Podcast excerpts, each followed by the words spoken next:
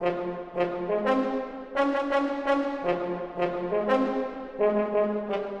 to the Improve the News podcast for Thursday, July 27th, 2023, where we separate the spin from the facts. I'm Adam Clark.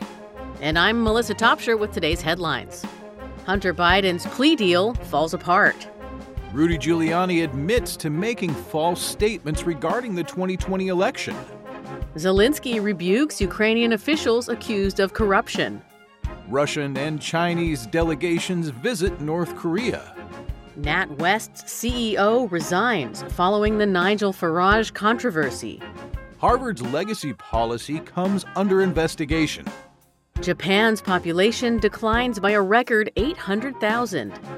UNESCO recommends banning smartphones in schools.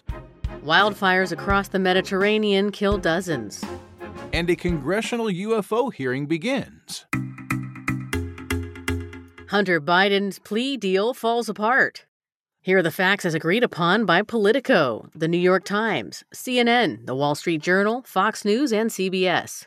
Hunter Biden's plea deal on two misdemeanor tax crimes, failing to pay more than 100,000 in taxes on his 1.5 million dollar plus income in both 2017 and 2018, has fallen apart after presiding judge Mary Ellen Noreika raised concerns over language in the agreement regarding not prosecuting Hunter for tax crimes in the future.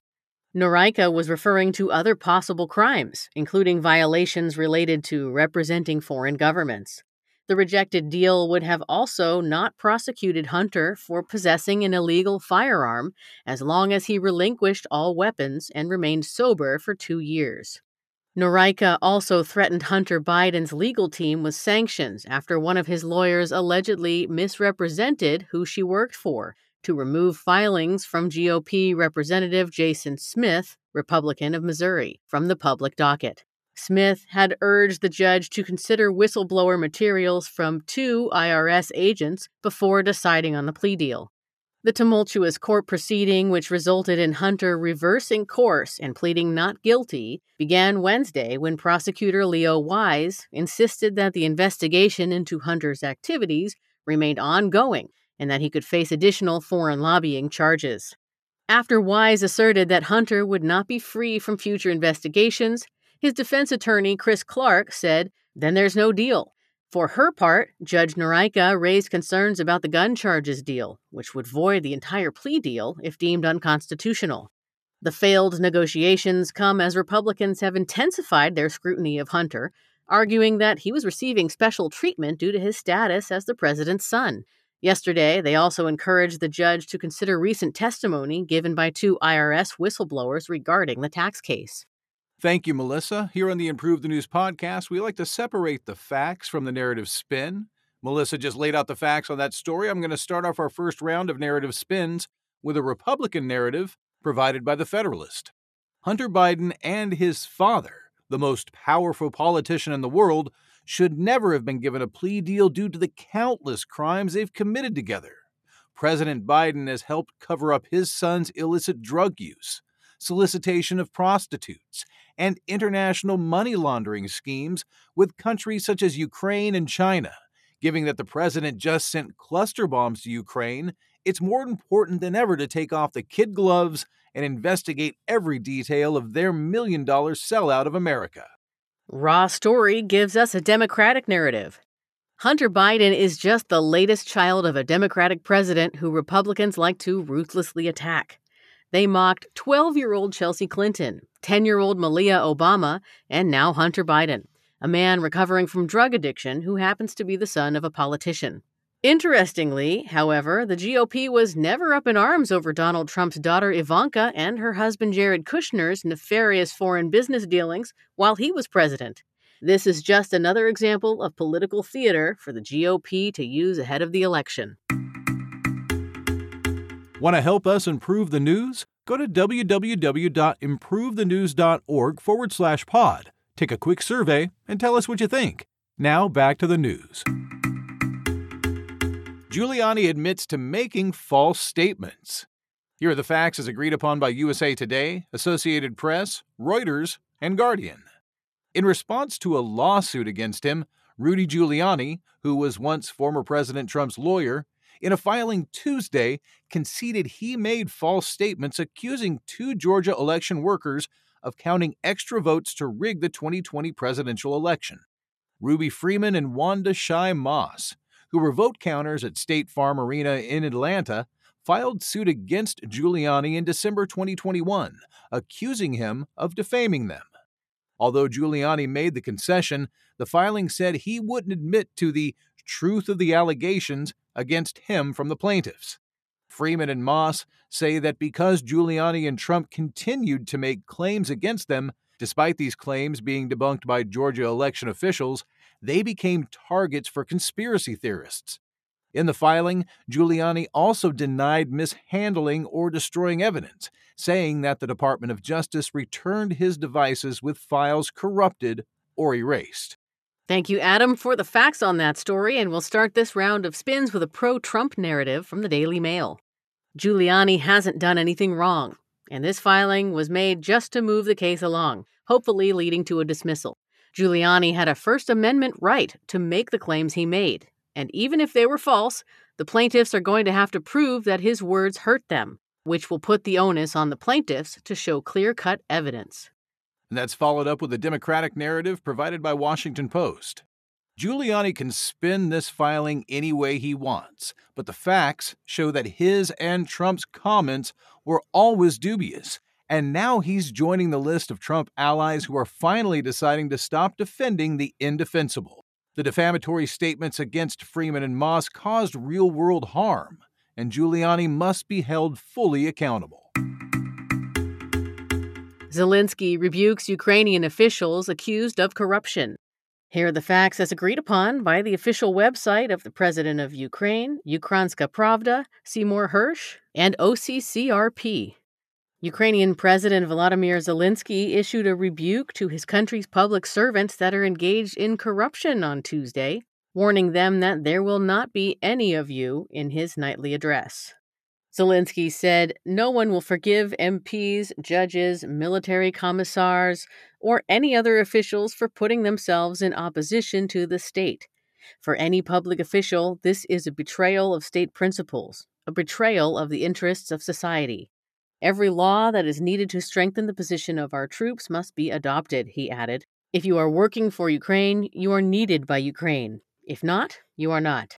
The warning came hours after Ukraine's State Bureau of Investigation, or SBI, together with the Security Service of Ukraine, or SSU, said they were investigating lawmaker Yuri Aristov, a deputy chairman of the Committee of National Security, Defense and Intelligence in Ukraine's parliament, as well as a member of Zelensky's Servant of the People Party, According to law enforcement agencies, while Aristov was on government business in Poland, he arranged a falsified sick leave certificate from a medical facility in Kiev before traveling to the private island of Ithaafushi in the Maldives. There, accompanied by his family, he stayed at the five star Waldorf Astoria Hotel until 22 July. Under Ukrainian law, unless on official business, public officials are barred from traveling abroad. Meanwhile, despite Zelensky's condemnations, he himself has been accused of corruption. A report from veteran investigative journalist Seymour Hersh earlier in the year accused the Ukrainian leader and his inner circle of using U.S. funds to buy discounted diesel from Russia, pocketing the difference from market rates, with at least $400 million allegedly embezzled in total. According to previous documents acquired by the International Consortium of Investigative Journalists in 2021, Zelensky has shown to be using offshore companies in the British Virgin Islands, Cyprus, and Belize. Such entities are typically used to avoid taxes, as well as to hide the ownership of assets such as property from public view. All right, thanks, Melissa. We're going to start off with a pro establishment narrative provided by Spectator. Zelensky understands that if Ukraine is to join NATO or the EU, it has to clamp down on its problem of corruption that existed long before the war in Russia. He is rightly taking steps to eradicate this problem and should be commended for taking Ukraine in the right direction. Here's the establishment critical narrative from Citizen Frank. Despite Zelensky's public pronouncements, he himself has been at the center of corruption allegations to the tune of several hundred million dollars. How can he be taken seriously on corruption if he's also involved? And occasionally we get statistics based nerd narratives from our friends at the Metaculus prediction community. For this story, they believe that there's a 1% chance that Ukraine will join the European Union before 2024. Doesn't sound like much of a chance. I don't think that at least Metaculus isn't isn't going to be uh, betting on that anytime soon. No, I, I, guess you know the EU has its invitation list all wrapped up for the rest of the year. Sorry, maybe next time. Maybe, maybe, maybe next year, Ukraine. Yeah. Maybe next year. Maybe if you you know pay pay the EU a little more euros, you, will get you on the list. We'll see what happens. Maybe, maybe, maybe not. We'll see. 2024 could be your year. Russia and China make their first North Korean visit since the pandemic. And here are the facts as agreed upon by Associated Press, BBC News, Reuters, Al Jazeera, Independent, and The Hill. North Korean media reported on Wednesday that officials from both Russia and China have sent delegations to the country to be present at the recognition of the 70th anniversary of the Korean War's armistice in 1953. Russia's delegation, led by Defense Minister Sergei Shoigu, was welcomed at the airport in Pyongyang on Tuesday evening. The Chinese delegation arrived on Wednesday. The PRC's delegation will be led by Li Hongzhong, a member of the CCP's Politburo. The delegations are believed to be the first in North Korea since the beginning of the COVID pandemic. North Korean state media has claimed that the anniversary on Thursday, known as Victory Day, will be a grand manner that will go down in history. Satellite images show the state has been preparing once again for a large scale military parade. Russia's defense ministry has stated that the visit would help strengthen the military ties as well as serve as an important stage in the development of cooperation. Spokesperson to China's foreign ministry, Mao Ning, also released a statement claiming that the visit would be conducive to peace and stability. Since 2022, North Korea has test fired approximately 100 missiles in the region. Thank you, Adam, for laying out the facts on that story, and we'll start with a pro establishment narrative from the Washington Examiner. The visit to North Korea by China and Russia is an attempt to rebuke the U.S. A chance to show a tripartite stand against the U.S. led international order is a primary motivation. These powers are playing a dangerous game in trusting North Korea, known for its unpredictable hostility and potential to escalate tension. And then there's an establishment critical narrative provided by China Daily.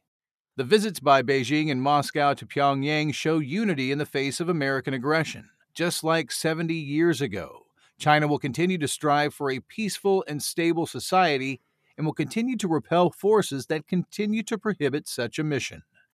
And the nerds at Metaculus are at it again. This one says there's a 13% chance that North Korea and South Korea will be recognized as a unified sovereign state by 2045.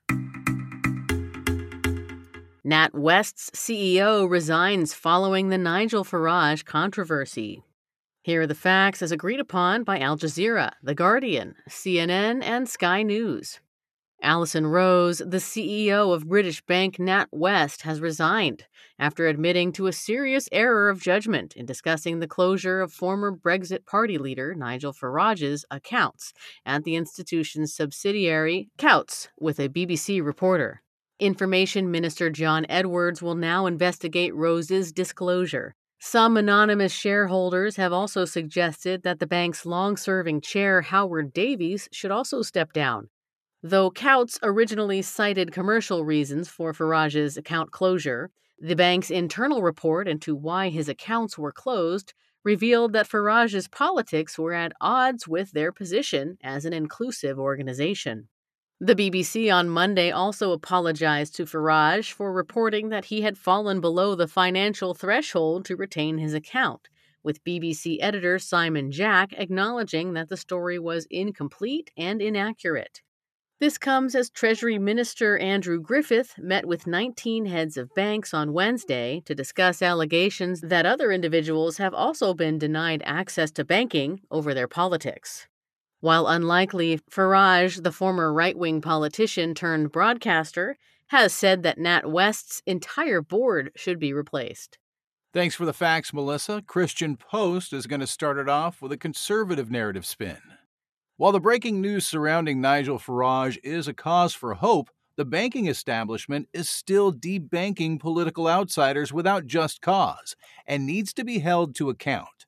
Barclays, for example, still has yet to reopen the Christian group Core Issues Trust, or the CIT, despite having compensated them over $25,000 for wrongfully terminating their account. These banks are becoming more emboldened by the day, stripping anyone who dares not conform to the mainstream narrative. And the Harvard Business Review gives us a progressive narrative. Banks certainly do prop up some ideologies over others, but not the ones conservatives complain about. The corporate world is only just starting to support marginalized communities who, in the past, had no access to the world's wealth. These self proclaimed progressive institutions have funded racist politicians for decades. But thankfully, movements like Black Lives Matter have encouraged them to start backing the downtrodden rather than the rich and powerful. The U.S. Department of Education is investigating Harvard's legacy policy.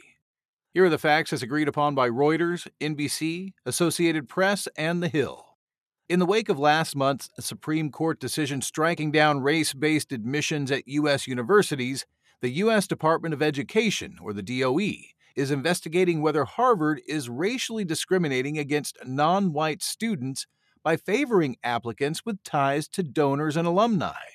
The Boston based nonprofit Lawyers for Civil Rights claims that Harvard's use of so called legacy admissions policies is discriminatory, since 70% of donor related and legacy applicants, who are six times more likely to be admitted, are white. Earlier this month, a complaint was filed on behalf of Black and Latino community groups in New England, which claims that 28% of Harvard's class of 2019 had a parent or other relative who graduated from the university. The DOE's Office for Civil Rights informed Lawyers for Civil Rights Boston of the investigation. The department will focus on whether legacy admissions policies violate Title VI of the 1964 Civil Rights Act, which prohibits racial discrimination by any program or activity receiving federal funds. Schools that have already terminated their legacy admissions policies include Amherst College in Massachusetts, Carnegie Mellon University in Pennsylvania, and Johns Hopkins University in Maryland. Wesleyan University in Connecticut announced last week that it would be doing the same. Thank you, Adam, for those facts. We'll start these spins with a left narrative from the GRIO. While the Supreme Court ruled against admissions policies aimed at uplifting marginalized Black and Latino students, the conservative court made sure to keep affirmative action in place for white people. Prestigious universities perpetuate intergenerational cycles of wealth and inhibit upward mobility by favoring the wealthy and predominantly white children of alumni. Biden is 100% right to call for an investigation into legacy admissions that discriminate against minority students. And left narratives are typically followed up with right narratives. We've got one here provided by Daily Wire. After losing its mind over a court ruling that ended racism in college admissions, the woke left is trying to claim that legacy admissions are somehow racist. Biden is now calling for an investigation into the so called racist policy that benefits wealthy applicants. However, there's one problem. Biden has used his position as a senator, vice president, and president to get his unqualified family members into elite institutions. It's easy for powerful Democrats to oppose policies that will still advantage them. In Japan, the population declines by a record 800,000. Here are the facts as agreed upon by Reuters, the Japan Times, Nikkei Asia, The Guardian, and the Tokyo Review. Data released by the government of Japan on Wednesday shows that the country's population declined at its fastest ever pace in 2022, with the number of Japanese citizens contracting by around 800,000, a record number.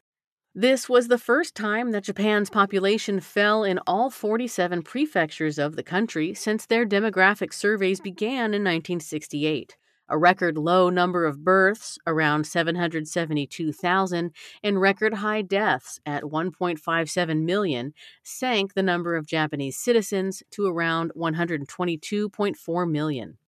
The latest data also showed that the number of foreign nationals in Japan climbed to just under 3 million, with their number increasing in every prefecture.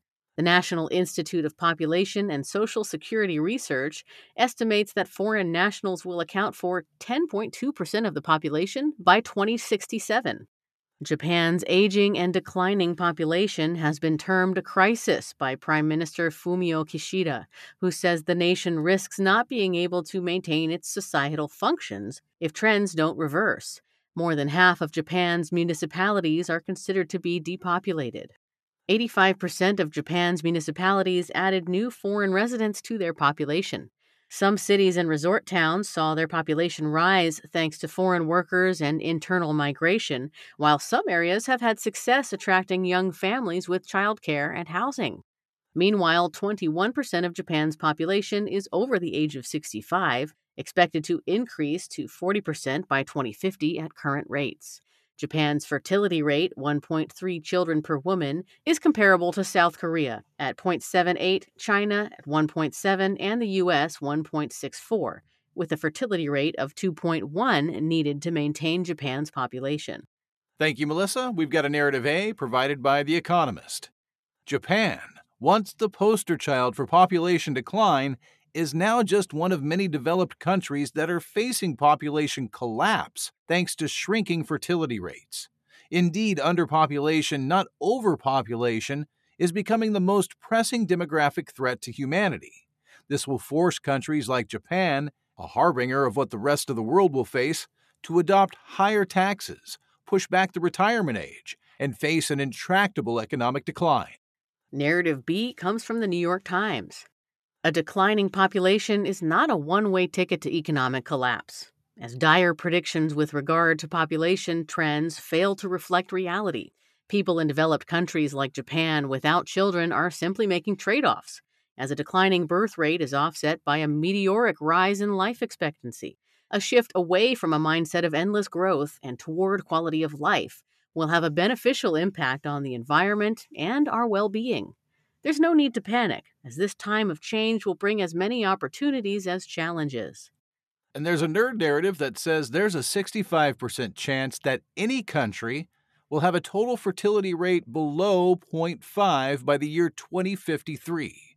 And this is according to the Metaculus prediction community. I saw an an interesting uh, piece about foreign nationals actually coming into these uh, prefectures that they're saying are are almost uninhabited, right? Because these uh, older couples will will pass away and their kids don't want the inheritance, right? They don't want to keep the house because it would be more money to maintain this huge um, estate than to just leave it. So they're just deserting it. so it? the state will sell it off. Oh, the state will sell it off. Yeah, and so you know there there was a piece about uh, a man and his his wife and their young child and uh, coming in and buying this um, gorgeous like property, uh, Japanese traditional property for twenty five thousand dollars. Wow. And then putting in, I think about five hundred thousand to make the the proper repairs. So so it it's beautiful what he did to it was beautiful. It was really uh, bent out of shape, mm-hmm. but it shows you why these young Japanese people don't want to be uh, maintaining their parents' property, right? If it just happens to fall on their on their lap. Yeah, they they're just ready rather just get rid of it and not have to deal with it. A report from UNESCO says that smartphones should be banned from schools.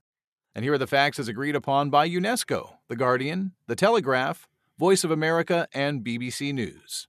A new UNESCO report released on Tuesday has recommended banning smartphones from schools globally to enhance critical thinking and improve learning. The report found that smartphones had a detrimental impact on children's emotional stability and educational performance, and that a ban is essential to protect students from online bullying. Digital technology as a whole, including artificial intelligence, should never take precedence over in person, teacher led instruction system of teaching, the report added. UNESCO's Director General Audrey Azoulay cited the lack of appropriate governance and regulation to justify the agency's call for a global ban on smartphones in schools, adding that the technology must primarily meet the needs of the learner and not act as a substitute for human interaction. In its 2023 Global Education Monitor report, UNESCO argued that there wasn't enough evidence to suggest technology added value to education, calling the influence of private education companies trying to sell digital learning products a cause for concern. UNESCO analyzed about 200 education systems worldwide and estimated that one in six countries had banned smartphones in school, with the Netherlands set to ban phones, tablets, and smartwatches in classrooms starting January 2024.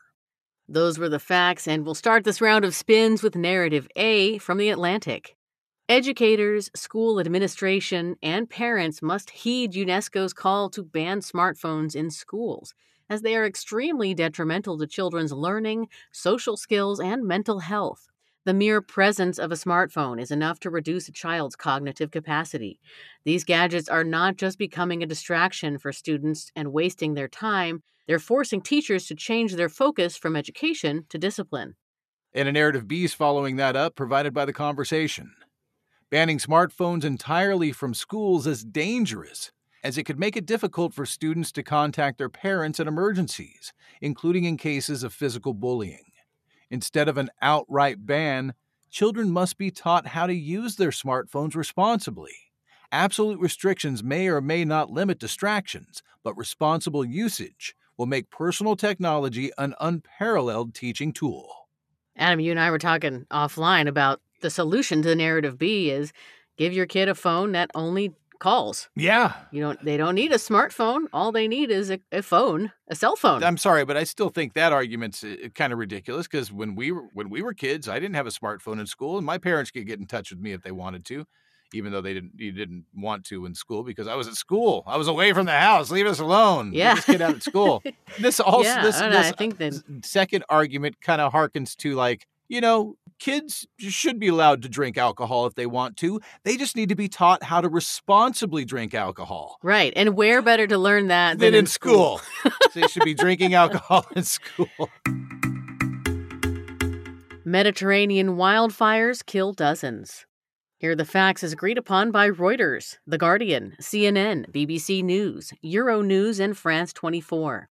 Deadly wildfires burning in at least nine countries across the Mediterranean have so far claimed the lives of dozens of people as thousands of firefighters continue to bring the infernos under control. In Algeria, wildfires reportedly destroyed at least 15 provinces, killing at least 34 people, including 10 soldiers, and displacing more than 1,500 residents. On Tuesday, six people were killed by extreme weather in Italy as deadly storms battered the northern part of the country and wildfires erupted in Sicily and blistering heat descended on the south. Wildfires also caused devastation in Tunisia, where about 300 people had to be evacuated from the coastal village of Melloula. In Greece, savage forest fires forced the evacuation of 20,000 people from the holiday island of Rhodes. Two pilots lost their lives when their water dropping plane crashed on the island of Evia while trying to coal the blaze. Last year, as many as 61,000 people died due to intense heat waves, crop withering droughts, and devastating wildfires during Europe's record breaking summer. Melissa, thanks for the facts of that devastating story. We've got a narrative A spin provided by Reuters. While wildfires are a regular feature of summer in Mediterranean Europe, the frequency and intensity of the blazes this year are exceptional thanks to human induced climate change, which is making heat waves more likely and more severe. As the Earth heats up year by year, the risk of fire will only increase. These apocalyptic scenes are just the beginning of scenes we will see throughout the region. Narrative B comes from the conversation. Such unprecedented wildfires highlight the need to rethink how landscapes can be managed to protect people and sustain ecosystems when the Mediterranean climate is rapidly changing. Rather than wasting time blaming climate change, developed nations, or policy failures, the focus must shift to better forest management and formulating customized preventative measures to shrink the wildfire's scope as much as possible. And this story is going to wrap up with a nerd narrative that says there's a 49% chance that wildfires will destroy a total exceeding 10 million hectares of global tree cover by the end of 2030. And that's according to the Metaculus prediction community. And our final story today deals with the congressional UFO hearings, and witnesses are saying that the U.S. is aware of non human activity. And here are the facts as agreed upon by News Nation, CBS, Associated Press, Guardian, and Fox News. On Wednesday, the House Oversight Committee heard testimony from former intelligence officer David Grusch, who earlier this year claimed that the U.S. had concealed evidence of extraterrestrial technology from Congress and the public and was currently in possession of alien craft. Also testifying were two former fighter pilots who claimed to have encountered unidentified anomalous phenomena, or UAP, David Fravor, who recorded the 2004 Tic Tac UAP video, and Ryan Graves, claimed that pilots who come forward with UAP claims face serious stigma. Grusch claims that in 2019, while working at the National Reconnaissance Office, he was asked to identify classified programs of interest to a UAP task force. He claims to have uncovered multi decade UAP crash retrieval and reverse engineering programs that he was denied access to. Under oath, Grusch reiterated the claims that the U.S. has known of non human activity since the 1930s and has recovered biological and technological material from crash sites. However, he claims to not have seen any alien craft or evidence himself, basing his allegations on his interview with high intelligence officials.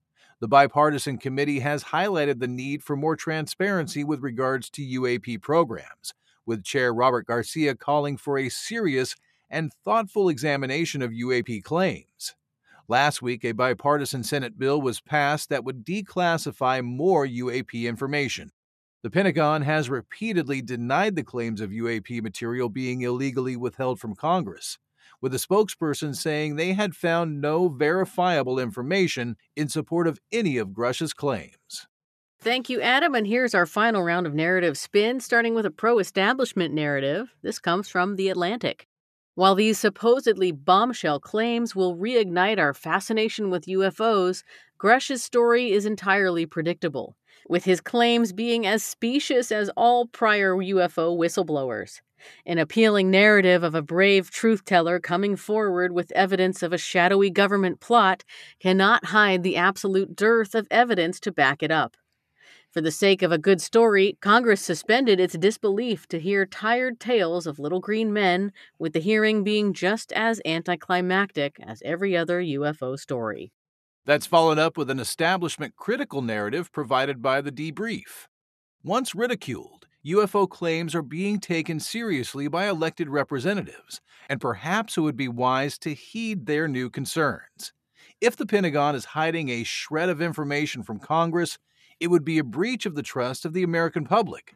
Despite their repeated denials, there has been a startling lack of transparency, with both parties bearing down on the three letter agencies to finally come clean about what they know for the sake of government integrity, we must take these allegations with respect and seriousness. And there's a final nerd narrative from the Metaculus prediction community. This one says there's a 25% chance that conclusive evidence for extraterrestrial life, past or present, will be discovered in the solar system by 2050. Ah, but it doesn't mean discovered on our planet. Right. Just out just out there. Just out out in the solar system we're going to see we might see something but our planet we, we've already got that to conclude do you think we are going to find something in your lifetime oh i think I, I don't i don't know if it's going to be revealed in my lifetime but i think things have been found in my lifetime i'm with fox mulder here i, I want to believe sounds so fun